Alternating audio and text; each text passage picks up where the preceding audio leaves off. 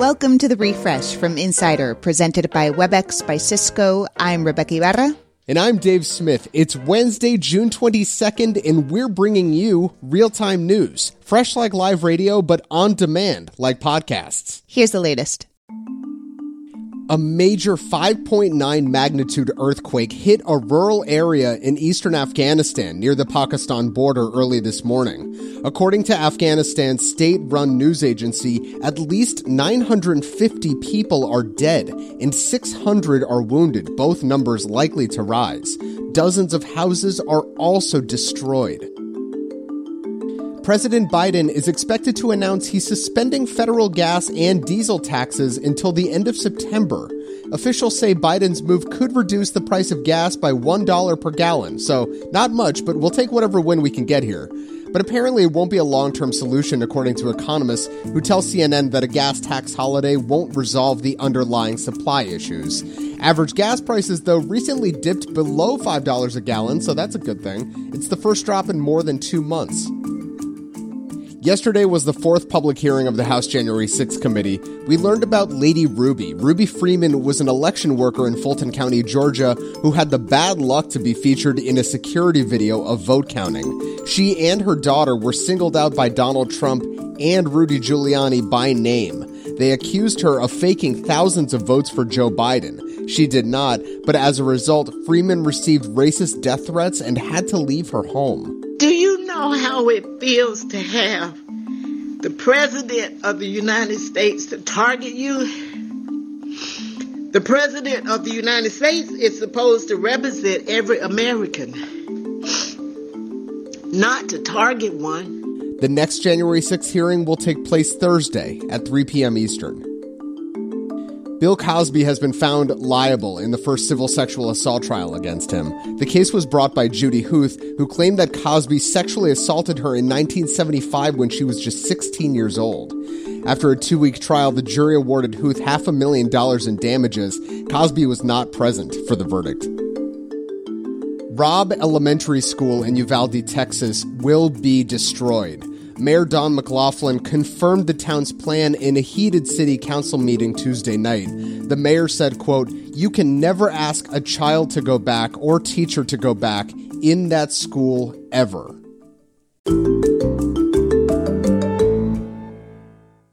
Today and every day, we're updating the refresh from Insider as news happens. So check back whenever you want to know the latest. Coming up, we check in on the current status of the Russian invasion of Ukraine and what it means for the rest of the world.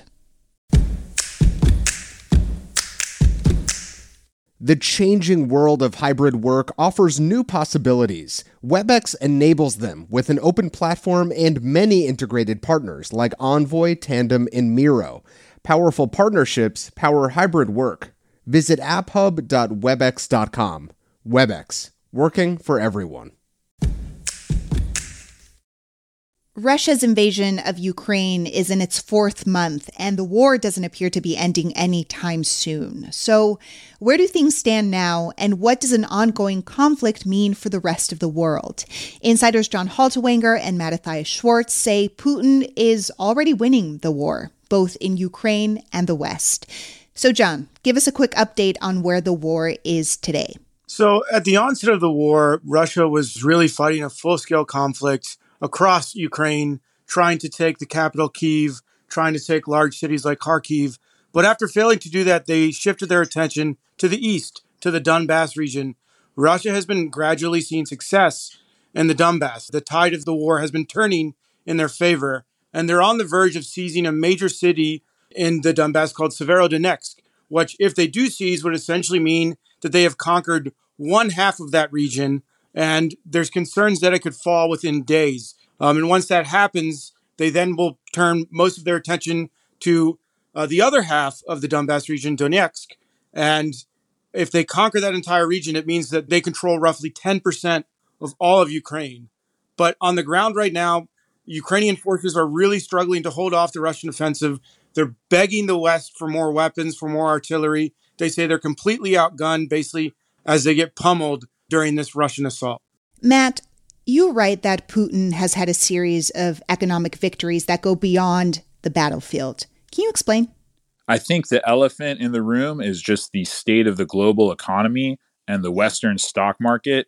Obviously, valuations of dollar denominated assets were sky high uh, at unsustainable levels for a variety of reasons that have nothing to do with Russia.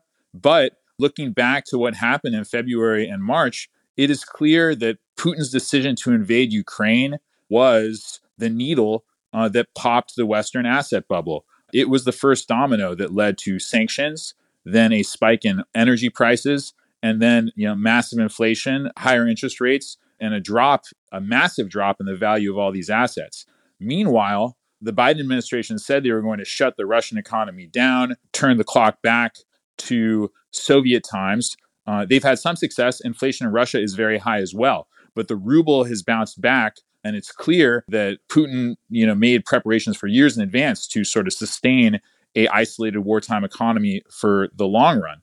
We hear a lot about whether the Russian people will put up with this and for how long. There's also an issue of whether Western electorates are going to be willing to make the sacrifices necessary to support Ukraine, and how long will people be willing to pay a price for that at home? Hmm, now, Matt, in the beginning of the war, the West banded together against Russia. But you write that that unity has been fraying. Uh, absolutely. We're seeing Turkey, a NATO member, standing in the way of Sweden and Finland joining the alliance. We're seeing France uh, saying that Russia must not be humiliated. President Macron continues to take phone calls with Putin, uh, considers him to be someone who's worth talking to and potentially negotiating with. That's a very different view than one that you will find uh, in the Baltics or in the United States or among other NATO allies and partners. As time passes, it becomes harder and harder to maintain a sort of united front that you know the Biden administration succeeded in putting together at the beginning of the conflict. And one of the difficulties of finding an exit or a quote unquote off ramp to this conflict is if there is a ceasefire um, and if there is a negotiated settlement, you know, say a partition in the east, it's unclear whether you know Russia can really be considered a good faith negotiating partner and will abide by any peace agreement in the long run, or whether negotiations to Putin are just an opportunity to take a breath, regroup, and set about making a plan to take yet another bite. Hmm.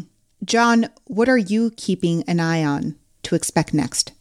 The tone to me has really changed from Ukraine in the uh, past few weeks, where they're sounding increasingly dire in terms of their assessment of the situation, not as bullish as they did in the beginning of the Russian offensive. They're sounding less confident um, and to mm. me, that's a big signal about how the tides are turning on the ground and how, you know, Putin is winning at this moment, how Russian forces are making gains. Matt, as this ongoing war continues to affect the world economy, what are you looking at next? I mean, I'm looking closely at the 2022 2024 US elections. I do think that um, this will be very important, you know, potential watershed moments for Ukraine so far we've kind of had this very unusual bipartisan consensus that we want to get behind Ukraine and that the sacrifices are worth it. Is that going to remain the case or is it going to become a more partisan issue with, you know, the GOP potentially taking a more isolationist stance, particularly if, you know, Trump gets closer to getting the GOP nomination? That that's like a big unknown for me. Matt, John, thanks for joining us. Thank you. Thanks for having us.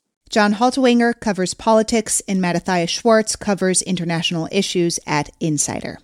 Make sure to follow The Refresh from Insider on Apple Podcasts, Spotify, or wherever you listen to podcasts. And please leave a rating and review, it helps other people discover the show. You can also just tell your smart speaker to play the Refresh from Insider podcast. I'm Dave Smith. And I'm Rebeca Ibarra. Talk to you soon.